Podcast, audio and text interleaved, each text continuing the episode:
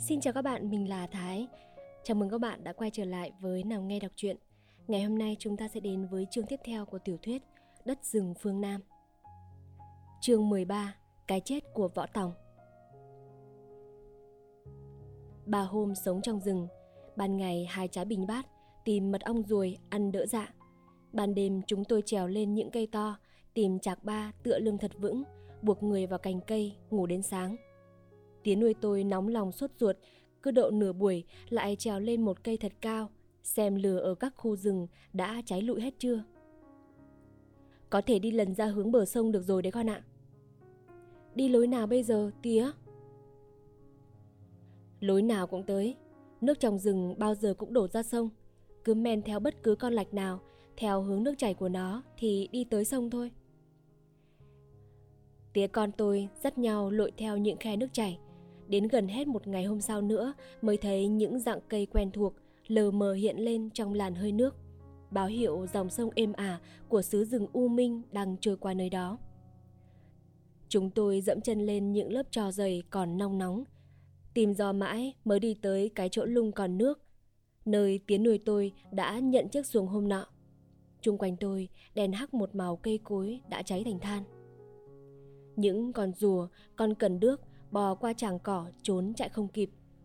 Bị lửa đốt cháy, còn trơ lại những cái mai như nồi đất úp lồm ngổm trên trò tàn. Một khối than khổng lồ còn giữ nguyên hình gốc cây đang âm ỉ bốc khói bên cạnh chỗ chúng tôi giấu xuồng. Lục bình, rau mác dưới lung bị lửa táp cháy rụi lấp lá bên trên. Phần chìm dưới nước thì bị nước nóng luộc chín cả. Xác cá, tôm, xác rắn trương phình trên mặt nước phủ đầy tàn cho bốc lên một mùi thối khắm nhức cả óc. Tôi cởi chuồng, lội xuống lung, vớt lớp xác lục bình cháy queo trong chiếc xuồng ngâm nước, vứt lên bờ rồi lắc xuồng tát nước ra. May quá, nhờ phòng nắng nẻ be mà chiếc xuồng của tía con mình khỏi cháy, tía nhỉ? Tôi lội mò dưới nước tìm nhặt đủ cả, dầm, xào, ván sạp, không mất món nào. Chúng tôi hỉ hụi chống chiếc xuồng theo con lạch cạn, đi lần ra hướng bờ sông. Từ ngoài dạng cây xa lắc chỗ bờ sông, vang lên một tràng súng liên thanh bập bập, và sau đó còn nghe rõ ràng tiếng súng trường bắn loạn xạ một hồi lâu. Có thể giặc đã đổ bộ vào xã mình rồi con ạ. Tía nuôi tôi lo lắng. Làm sao bây giờ, tía? Về nhà xem ra sao, chứ làm sao cái gì? Chúng tôi lại lặng lẽ chống xuồng đi. Hai bên bờ lạch xám ngoét một màu cho. Ngôi lều của chú Võ Tòng lấp dưới một lớp than màu cho. Nếu không có những khúc cây tràm xếp lên nhau làm bậc thang còn chìm ở mé nước thì tôi không thể nào nhận ra dấu vết của ngôi nhà cũ. Xế chiều hôm đó, chúng tôi mới ra đến bờ sông. Khu rừng bên tả ngạn vẫn còn đường xanh dờn, soi bóng những cây tràm bạc thách trên dòng nước lờ đờ. Tôi nhảy xuống sông tắm qua loa rồi trèo lên xuồng mặc quần áo. Tiến nuôi tôi không dục tôi một tiếng nào cả, cũng không lấy thuốc lá ra hút. Ông ngồi êm du, mắt đăm đăm nhìn xuống dòng nước. Phút yên lặng trầm mặc bất ngờ của ông lây sang tôi tức khắc. Mấy hôm nay, nóng lòng sốt ruột bao nhiêu, thì bây giờ khi sắp về đến nhà, tôi lại như muốn kéo dài thời gian ra, như muốn đi chậm lại bấy nhiêu. Không biết có phải đó là bản năng hèn yếu của con người? Trong phút giây nào đó, bỗng bất ngờ nổi lên, khiến mình trù nhừ. Như sợ phải sớm chứng kiến quang cảnh đau lòng có thể xảy ra cho những người thân yêu nhất của mình chăng?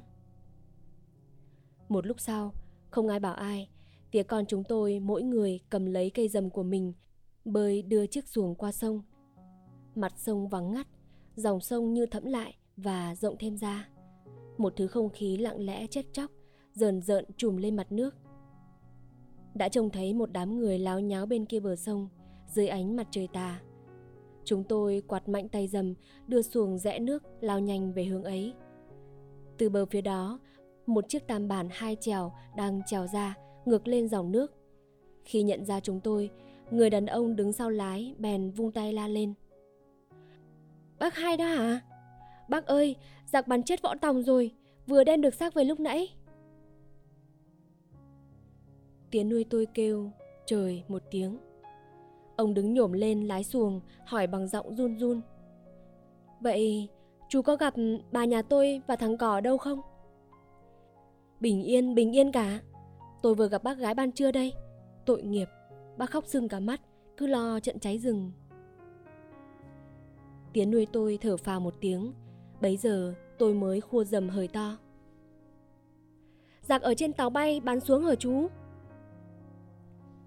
Người đàn ông đang trèo chiếc tam bàn, trố mắt nhìn qua xuồng chúng tôi một lúc rồi mới nói. Không hay biết gì cả à? Giặc vào đóng bốt tại cây dừa rồi. Chú đi đâu đó? Tiến nuôi tôi hỏi. Đi nhắc hàng, mua quan tài cho võ tòng đây. Bác lên vớt mắt ông ấy thử coi. Tội nghiệp, chết rồi mà gặp mắt vẫn không chịu nhắm lại. Lát nữa, tôi sẽ quay về ngay thôi. Nhanh tay lên con. Tiến nuôi tôi dục. Tôi có cảm giác như tự chiếc xuồng đang lao nhanh vào bờ, chứ không phải do mình đang dốc lực bơi đi. Tôi chưa kịp buộc xuồng vào một gốc cây thì tiến nuôi tôi đã nhảy phóc lên, chạy đến chỗ đám người xúm xít đứng vòng quanh trên một bãi cỏ. Khi tôi lên tới nơi, lách qua mấy người đứng bên ngoài, chen được vào trong thì thấy tiến nuôi tôi đang quỳ xuống bên cái thây đắp bằng mấy tàu lá chuối. Hai bàn chân người chết ló ra ngoài mé lá. Vết bùn đóng trên mấy đầu ngón chân hãy còn ướt. Lão bà ngủ, mặt đăm chiêu. Đứng phía sau đầu người chết có cầm mấy nén hương cháy. Thấy tôi, lão hất hà một cái. Dường như ra ý hỏi, mày cũng ở đây à? Rồi lão lại đứng lặng yên, trở về cái dáng thiểu não và bộ mặt dầu dĩ ít thấy có ở lão xưa nay. Tiến nuôi tôi run run đưa bàn tay to lớn đẫm đầy mồ hôi ra, cầm một tàu lá chuối nhấc lên. Đôi mắt chú Võ Tòng vẫn mở trừng trừng như lúc còn sống, ngồi bên nồi thuốc ở giữa lều một đêm khuya. Bộ ngực to lớn bị đạn bắn thủng năm sáu lỗ, máu đọng đen xì trên những vết thương càng làm nổi bật lên bảy chữ. Ninh thọ tử, bất ninh thọ nhục. Bằng chữ quốc ngữ xăm một cách nắn nót theo lối cổ tự giữa hình một quả tim có con rồng cuộn khúc bao quanh. Con người bị áp bức ấy lúc sống đã ưỡn ngực mình ra cho anh em bạn tù cùng khổ thích và da thịt những chữ xanh để nêu lên một phương châm sống. Thà chịu chết quyết không chịu nhục giờ đây, đã nằm xuôi tay trên bãi cỏ. Nhưng đôi mắt hãy còn chưa chịu khép lại. Tiến nuôi tôi nhìn vào mặt cái xác, khấn to như gọi hồn người chết về chứng chiếu lời mình. Võ tòng ơi vòng hồn chú sống khôn thác thiêng, cho tôi vuốt mắt chú nhắm lại đi. Đừng để bà con thấy thêm đau lòng. Bàn tay tiến nuôi tôi từ từ đặt lên đôi mắt dại đờ. Chung quanh im phăng phắc. Tiến nuôi tôi để yên bàn tay như vậy khá lâu, và khi ông từ từ vuốt mí mắt xuống, thì đôi mắt của người chết vừa rồi mở trừng trừng, quả nhiên đã khép lại. Mọi người ồ lên một tiếng, và bấy giờ tiếng thì thào mới bắt đầu nổi lên. Tôi ngạc nhiên quá đỗi. Không hiểu sao những lời khấn vừa rồi lại có thể ứng nghiệm lạ lùng như vậy được. Lão bà ngủ đưa tay quệt một giọt nước mắt, cúi xuống đắp tỏ lá chuối lên mặt cái xác. Theo lời những người chung quanh thì lão là người độc nhất chứng kiến cái chết anh dũng của võ tòng. Sau khi chiếc cano địch chạy qua, lão còn chưa khuất lái. Lão đã lặn ngay xuống sông vớt xác võ tòng lên và mặc cho máu me còn đầm đìa giỏ xuống ướt cả người. Lão cứ thế vác đi một quãng mới gặp xuồng gọi trở về đây. Còn như sự thể đã diễn ra như thế nào thì không nghe ai nói. Dường như mọi người đều biết cả rồi, chỉ còn tía con chúng tôi mới đến là còn chưa rõ. Người đàn ông trèo chiếc tam bảo trên sông lúc nãy đã quay về, chở theo một cái hòm. Trên tam bản còn thấy ông chủ nhiệm thôn bộ việt minh, vai đeo khẩu súng hai nòng và một anh thanh niên mặc quần đùi, cười trần dáng chừng là người theo phụ giúp việc khiêng vác huyệt mà đã đào xong gần ngay đất cuộc nhập quan cũng hết sức giản đơn và nhanh chóng người ta đặt xác vào quan tài và mọi người chung quanh đứng cúi đầu vĩnh biệt người anh hùng của xã lần cuối trước khi đóng nắp áo quan. Không một tiếng khóc, không một bài điếu văn nhỏ hoặc một người nào đó đứng ra nói mấy lời về cái chết anh dũng của người còn nằm đấy. Đó là điều làm cho tôi xốn sang, bứt rứt không chịu nổi. Trên những gương mặt sạm đen, dãi dầu nắng gió của họ, tôi không tìm ra một nét nào là biểu hiện của bi thương. Cho dù là dáng vẻ bên ngoài, một sự bi lụy thông thường, bao giờ mà chả cần có ở một đám đưa ma. Trên những gương mặt bất động, dường như chạm bằng đá kia, chỉ có những cặp mắt là chói người, khiến tôi không dám nhìn thẳng vào mắt họ. Khi quan tài đặt xuống, ông chủ nhiệm thôn Bộ Việt Minh là người ném hòn đất xuống đầu tiên, rồi bước ra ngoài nhường chỗ cho người khác. Mỗi người cầm một hòn đất, bước đến bỏ vào huyệt mả. Trong lúc ai nấy đang loay hoay, lo lấp huyệt, bỗng nghe đoành đoành, hai tiếng nổ bên tai. Ông chủ nhiệm thôn Bộ Việt Minh đã bất thần bắn lên hai phát súng trào không dự định trước. Một tay ông cầm khẩu calip đuôi hai nòng bốc khói xanh, một tay giơ lên trước huyệt, bộ rìa đen nhánh rung rung. Chú Võ Tòng, đồng bào sẽ trả thù cho chú. Tất cả những cánh tay nhấp nháp bùn đất của những người chung quanh huyệt mả cùng giơ thẳng tay lên trời. Họ gào lên như tiếng súng vừa nổ bất thình lình. Trả thù! Hồi âm từ trong rừng xanh vọng lại hai tiếng trả thù, âm vang trên mặt sông chiều đỏ rực, một màu máu. Bầu không khí nhiễm đặc mùi thơm nồng của khói thuốc súng như rung lên và sự im lặng lại trở về xâm chiếm đầu óc tôi. Một chú bé học sinh bé nhỏ sống ở thành phố, chưa từng bao giờ trông thấy một cuộc tống táng tràn đầy phẫn nộ như vậy. Những người còn nấn ná sau cùng bên ngôi mộ mới đáp xong là lão ba ngủ, tiến nuôi tôi và tôi. Khi thấy lão nhận lời mời về chơi vài bữa của tiến nuôi tôi mà không một lời từ chối, tôi lập tức thấy cái tính không khách sáo của lão thật là đáng yêu biết chừng nào. Vào khoảng hơn 7 giờ tối hôm ấy thì chúng tôi về đến nhà. Tôi không chú ý đến sự mừng rỡ của má nuôi tôi và thằng cò, cả những câu hỏi đầy âu yếm và lo lắng của bà. Tôi cũng chỉ nghe có một bên tai và trả lời qua loa cho xong về trận cháy rừng. Tôi đang nóng lòng sốt ruột, muốn nghe lão bà ngủ kể lại cái chết của người đàn ông cô độc giữa rừng mà lão là người độc nhất được chứng kiến. Thế mà, lão lại ngồi uống trà nhâm nhi với tía nuôi tôi và nói những chuyện con cà con kê gì ở đâu đâu. Sự hy sinh anh dũng của chú Võ Tòng có làm cho má nuôi tôi buồn thương dây lát. Nhưng dầu sao, cái việc chồng con vừa thoát chết trong trận cháy rừng về tới nhà. Và sự có mặt của một ông khách vốn là có chỗ đôi chút quen biết trước với chồng mình. Mà tất cả đều chưa ăn uống gì, khiến bà bấn lên trong việc lo cơm nước đãi khách một cách vui vẻ.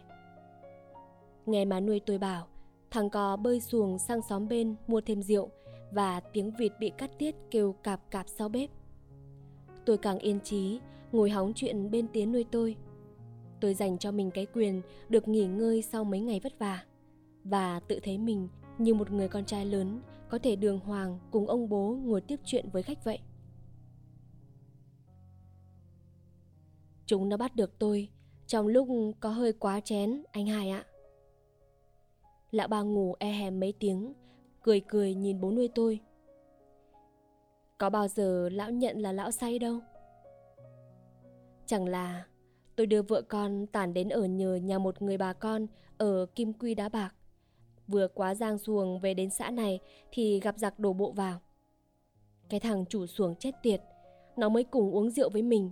Thế mà lúc nguy biến, nó đạp xuồng nhảy lên bờ chạy tháo mạng, bỏ mình nằm chơi như con lợn quay cho giặc sách đi mới nhục chứ. Chúng nó dắt tôi về tới một ngôi miếu khá lớn. Ngôi miếu chỗ cây dừa, gần ngã ba sông tiến nuôi tôi gật gù vừa như hỏi lại vừa như kết thúc cho xong câu ngắc ngứ của ông khách lề mề. Phải rồi, đúng là chỗ đó. Chà chà, nó đã bắt nhiều người ở đó rồi. Đáng đắp phòng tuyến đóng bốt mà. Chúng nó vứt cho tôi một cái sẻng rồi ra lệnh cho tôi cào đất. Có một thằng mặt gà mái, khom lưng xúc đất, bảo khẽ tôi. Làm cẩn thận nghe ông nội, nó vừa mới đánh mấy người suýt chết đó. Lúc bấy giờ, tôi có say đâu, nhưng không biết tay chân xỉu xạo, cầm sẻng gục tới gục lui thế nào, mà một thằng Việt gian cầm roi gân bò vẫy vẫy tôi lại. Chà, mày muốn thử tấm da bò trên lưng lão à? Thôi thôi, cái tròn này đối với lão chẳng ra mùi đâu. Tôi nghĩ như vậy và sẵn sàng chịu cho nó quật một trận. Thằng Việt gian lùn tịt, ngóc lên nhìn bộ mặt vinh váo của tôi. Nó hỏi. Ở xã nào? Ở đâu? Còn ở đâu nữa? Ở ngay đây thôi. Tôi đáp liều mạng như vậy. Tưởng nó nện tôi rồi chứ. Nhưng mà không, không những không động đến cái lông chân của tôi mà nó còn tuét mồm ra cười. Móc thuốc lá cho tôi hút, lại đánh diêm cho tôi châm lửa cẩn thận. Số của ông tới rồi, biết chưa? Nó nói như quát, bộ nó tưởng tôi điếc hay sao ấy. À, hóa ra nó còn đùa chơi, nó còn cho mình một điếu thuốc trước khi đem bắn mình đây. Nói có hai bên vai làm chứng. Thật tình thì tôi có hơi ớn dương sống, dùng mình một cái, nhưng tôi không sợ nó. Bắn lão à? Được, cứ hút cho hết đã, thông thả đã, vội gì. Trước khi người ta vĩnh biệt cõi đời để không bao giờ trở lại gặp mặt vợ con bạn bè nữa, thì việc gì mà phải vội. Tôi nghĩ như vậy, thằng Việt Gian đứng chéo chân, mặt như hai ngón tay chéo, nhèo mắt nhìn tôi hút hết điếu thuốc một cách kiên nhẫn, đầy soi mói. Cái lưng gù gù của nó càng khom tới thực giống như con mèo rình chuột. Không biết nó phục tôi hay rủa tôi. A Lê đi! Nó quát. Chắc mềm nó bắn mình rồi. Tôi sắp sẵn mấy câu khẩu hiệu hô trước khi chết cho đúng tư thế một người chiến sĩ. Ha ha, mỗi thước đất là một chiến hào, mỗi người dân là một chiến sĩ mà. Chắc nó đem bắn mình ở ngoài mé sông kia. Hóa ra nó dắt tôi vào miếu, đến chỗ thằng Tây đang ngồi uống rượu, trên một cái bàn thờ mới chớp đầu về. Thằng Việt Gian xì xồ nói gì một lúc với thằng Tây, rồi thằng Tây thân hành rót một cốc rượu đưa tận tay tôi, ra hiệu bảo tôi uống. Mẹ kiếp, rượu gì mà nhạt thách. Số ông đưa tới chỗ có bạc xài lại có rượu uống thả cửa rồi đấy, ông nội ạ. À. Thằng Việt Gian đập đập khẽ cái roi vào lưng tôi, nói giọng mơn trớn. Rồi chúng nó dỗ tôi làm chỉ điểm. Mà cha nó. Hồi nãy nghĩ nó sắp đem bắn mình, tôi không chút nào núng. Sao giờ nghe chúng nó nói thế, tôi lại phát nổi gai ốc đầy mình. Tôi tỉnh lại ngay tức khắc. Trời ơi, bây giờ tôi mới biết, những thằng rượu chè be bét, những thằng chắc táng trụy lạc, giặc coi như là dân bồ bịch của nó đấy. Thằng Việt Gian trải một tấm bản đồ ra bàn hỏi tôi đây là con kênh gì gì con rạch gì gì xóm này là nhà ai nhà ai chà chà mình đã lỡ nói mình là dân xã này mà bảo không biết thì nó đánh tan xác. Tôi cứ gật bừa chứ nào có biết trời trăng gì đâu. Nó đưa cho tôi một cái giấy xanh xanh bảo tôi quấn lại như đầu đũa nhét vào lưng quần. Hệ có bị tây nào khác bắt thì cứ móc đưa ra. Bảo gì tôi cũng gật. Nó rót thêm cho tôi cốc rượu nữa và nhét vào túi tôi 100 đồng bạc, dặn rằng hệ thấy có Việt Minh, có du kích ở đâu thì lập tức về báo ngay cho quan lớn biết, sẽ hậu thưởng, nhớ chưa? Tôi gật gật, ra khỏi miếu chừng trăm thước, tôi vạch quần đái một bãi rồi chuồn một mạch không quay mặt lại. Chỉ sợ nó theo gọi lại chụp hình thì sớm về chầu ông vải. Tôi móc cái giấy xanh xanh ra cầm tay, định hãy gặp người nào đằng mình thì lập tức trình ra lội hết xóm này qua xóm khác mà chẳng gặp ma nào tôi cầm cái giấy trên tay như cầm cục lửa những muốn xé nát vứt đi rồi bị thanh niên tự vệ bắt trước khi mình đưa ra họ thì chết oan hơn một ngàn bà thị kính trời xuôi đất khiến may sao lại gặp đúng ông chủ nhiệm thôn bộ đi cùng với võ tòng võ tòng tôi cũng quen còn ông chủ nhiệm thì hồi đưa ông Huỳnh Tấn xuống Thới Bình, tôi cũng có gặp ông. Tôi bèn chìa cái giấy ra và kể hết mọi nỗi cho họ nghe. Lại đưa cả 100 đồng bạc ra, cho chủ nhiệm bỏ vào quỹ ủng hộ kháng chiến. Ông chủ nhiệm có khen tôi là mưu trí, trung thành, nhưng cũng chê tôi là như vậy coi không được.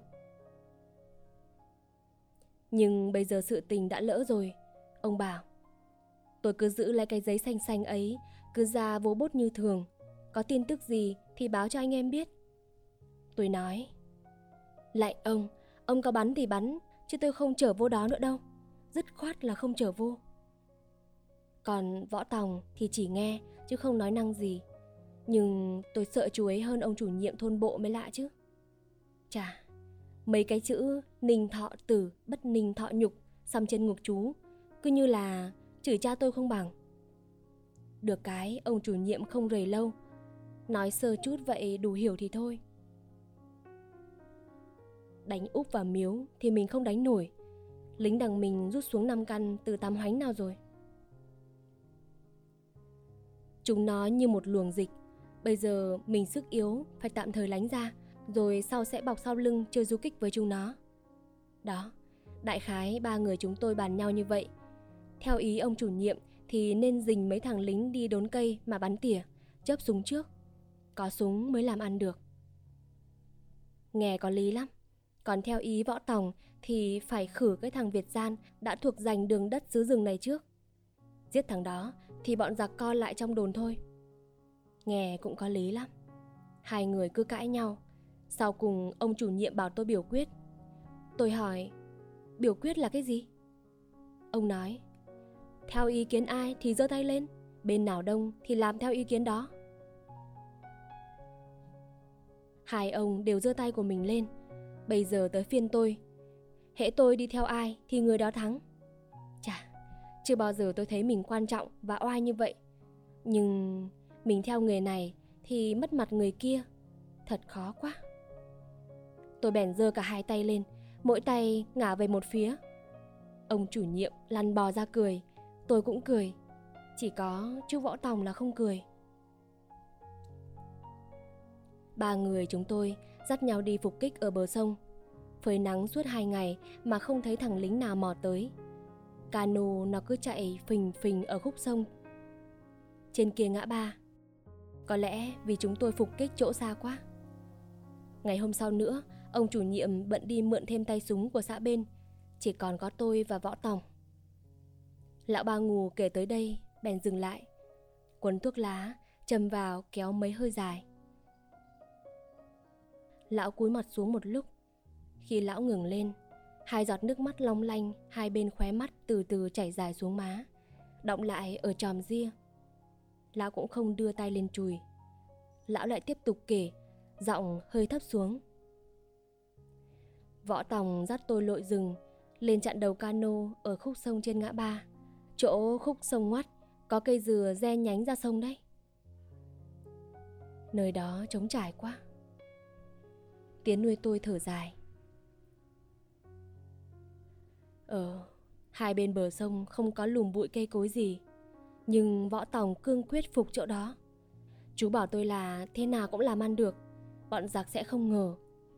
Chú mang nỏ, trèo lên, ngồi trên nhánh gì ra rẽ ra sông, núp trong mấy đám tầm gửi. Tôi thì nằm trong bờ, vạch cỏ chui xuống như con rùa, chỉ ló đầu lên quan sát thôi. Quá trưa mà không thấy cano nó chạy qua. Hai hôm trước nó đều ra buổi sáng. Tôi đã toàn gọi võ tòng về, thì chợt nghe tiếng cano nổ máy phình phình. Chưa tàn nửa điếu thuốc, nó đã tới, mà không phải từ đằng miếu tới. Đêm qua nó đi đâu, bây giờ mới trở về đây. Võ Tòng lập tức xoay người lại tôi. Chỉ thấy rung rung một cọng lá và ở đầu cọng lá ló ra một mũi tên tầm thuốc độc đen xì.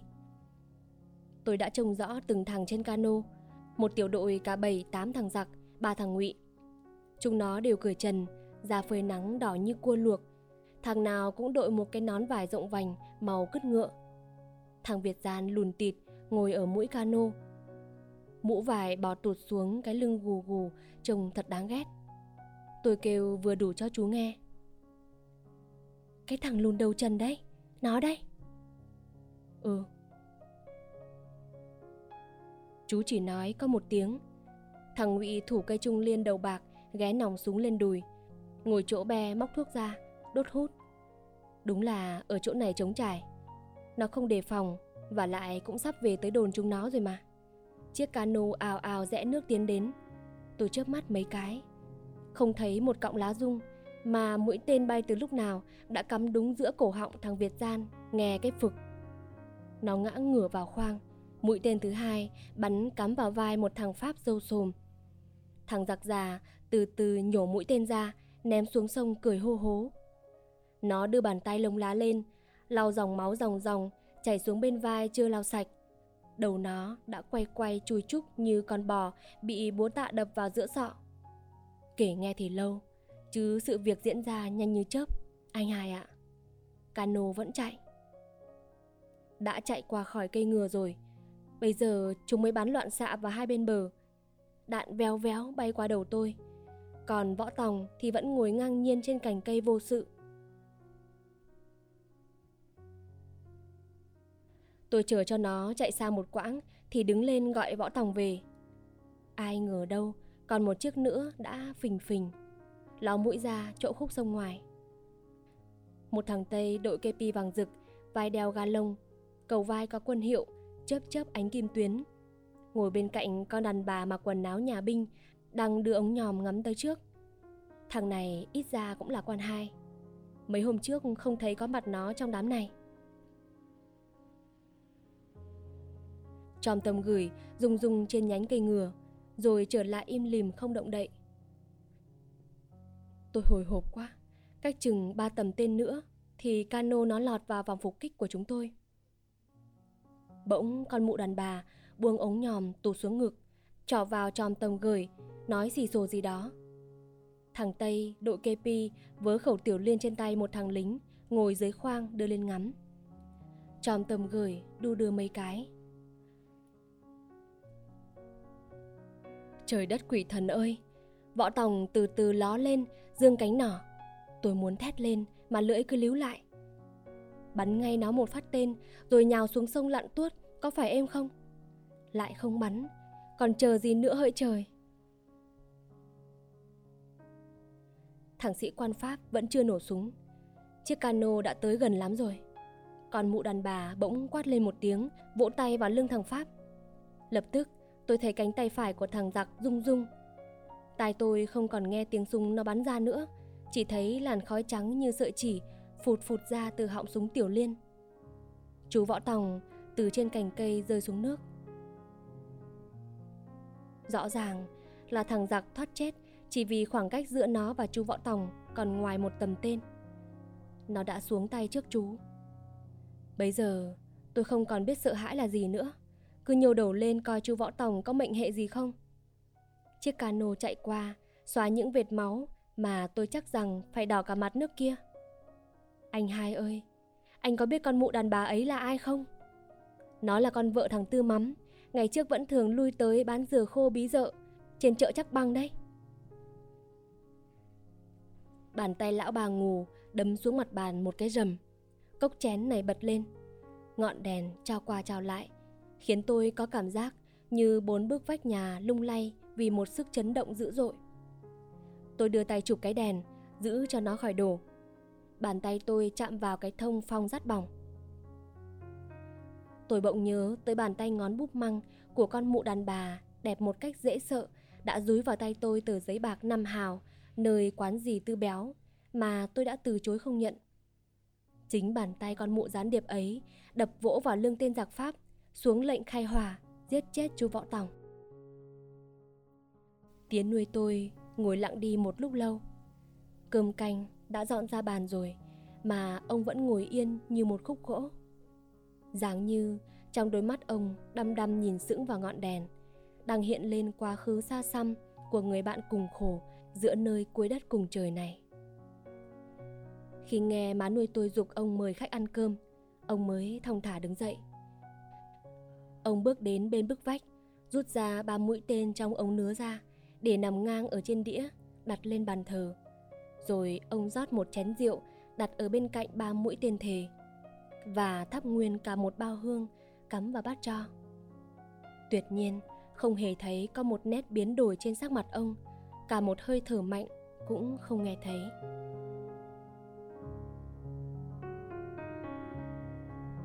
Các bạn vừa nghe xong chương 13 của tiểu thuyết Đất rừng phương Nam.